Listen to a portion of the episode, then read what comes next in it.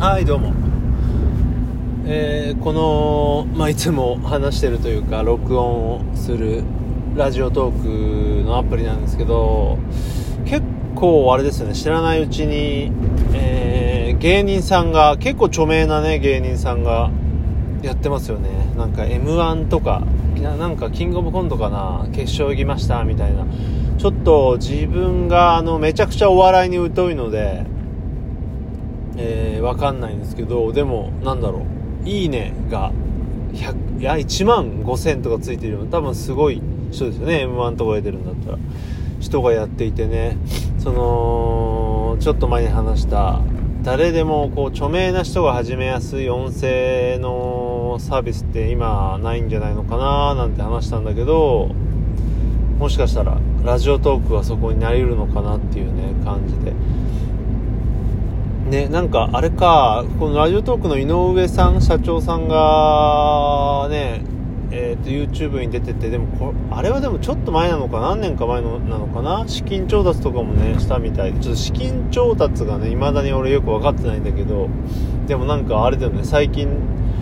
だと、えー、と、音声サービスで言うと、スタンド FM がね、なんかすごい資金調達をしたみたいな話題になっていて、なんかやっぱり今だとそのボイシースタンド FM ラジオトークがまあ三大巨頭なのかなという感じですけどね。なんかねスタンド FM はあれはあれでちょなんだろう。ちょっとえー、若者向けというかね。なんだろうね。まあ自分も全然使ったことないちょっと今度使いたいなと思ってんだけどほら最近だと。えーと、西君が出てたね、えーボーディーズのロイ君と、えーニートビーツね、もんちゃんの番組がスタンド FM ってことで、ね、なんかライブでやってこう、投げ銭じゃないけどね、ギフトみたいなの送れて、まああれか、でもラジオトークもこう送れるみたいだしね、今だからその音声、音声、なんだろうな、動画じゃなく音声なんだけど、音声でライブができるみたいなね、そこら辺が今増えてて。ね、音声のライブってね全くこう自分の中で未知数でやったことないんだけどなんかツイキャスとかでも要は動画を切ってラジオ配信みたいなのできるじゃないですか。であれもねなんかどうもやっても落ち着かなくてなんかライブイコールこう生配信イコール動画みたいなところがあるのでねやってみてでもねそのなんだろう。ツイキャスなんだけど絵がないとかよりはもう音声ってこうね割り切った方があれだし、まあ、結局ほらラジオってその地上波ラジオって要はライブなわけだから音声のね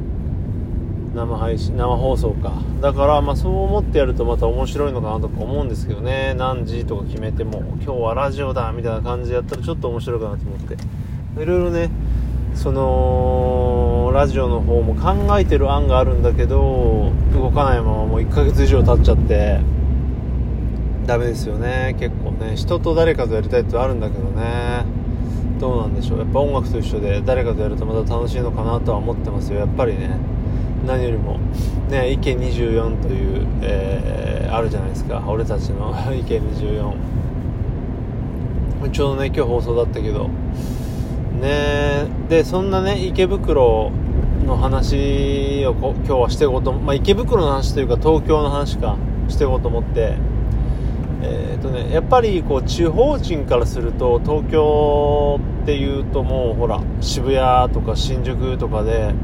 確かあと原宿とかがで原宿と渋谷は近いっていうのはなんとなく分かっててでもやっぱり分かんないんですよね他の地理って。で新宿はちょっと違うのかな。こ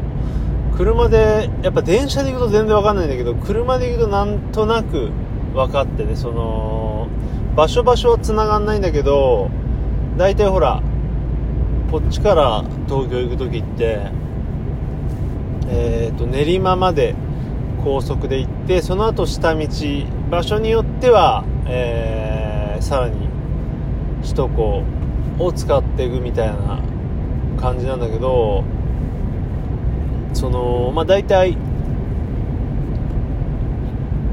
すいませんねあくびしてるけど。まあ、多くの場合は練馬から下道で行きますと。そうするとその練馬からの距離だとか走った感じでなんとなくこう自分の中ではこう地図が開けていくわけですよ。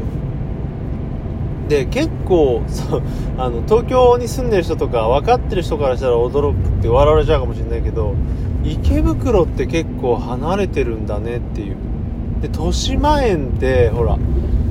ほら池袋その孝太郎さんがよく行ってたから豊島園ってね豊島園って練馬にあったのとか知って結構びっくりしちゃって。だから俺の中のイメージだと池袋って渋谷とか新宿のそのなんだろうな。近くのイメージだったんですよ。でも山手線であるじゃないですか？池袋ってあるよね。なかった？あるよね。そうなのに実は池袋って結構こう地図で言うと上の方で練馬とかから割と近いと。で板橋もねそのリーダーが住んでる加藤さんが住んでるのも近いって感じで。だから結構こう都心部から離れてるんだなって。池袋ってほら電車とかで通ったり行ったことあるんだけど割とねこう栄えてるから本当に街中その東京の中心部と思いきやちょっと外れだしまあ方向で言うと上の方だからまあ群馬寄りなんだなっていうね一回ね、サンシャインかなんかにこう車で行ったけど、でも割とまあでも首都高は乗った気がするんだよね。まあそこら辺がちょっとよく覚えてないんだけど、なんかね、ちょっとぐっと、あれですよね。あのー、親近感が湧いちゃって、うん、あれ？みたいな。本当にね、渋谷、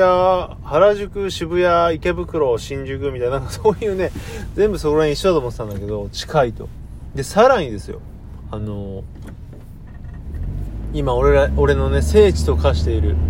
杉並組のライブをやっている沼袋ですよ沼袋がこれまたもう練馬からめっちゃ近いということでもうなんだろう練馬から1回ぐらい曲がるだけみたいなあの行くのにねそれぐらい近いっていうのを地図で確認してマジかという感じでさらに驚いてもうあのぐらい近いと練馬からなんかあれですよ埼玉行くのと変わんないからね、ほんと練馬って本当に、つまり俺、群馬から行く場合って東京の入り口なわけですよ。つまり入り口入ってすぐ、あのー、玄関入ってすぐの、その部屋が沼袋みたいな感じでびっくりしちゃって、うわうわ、これ近いなと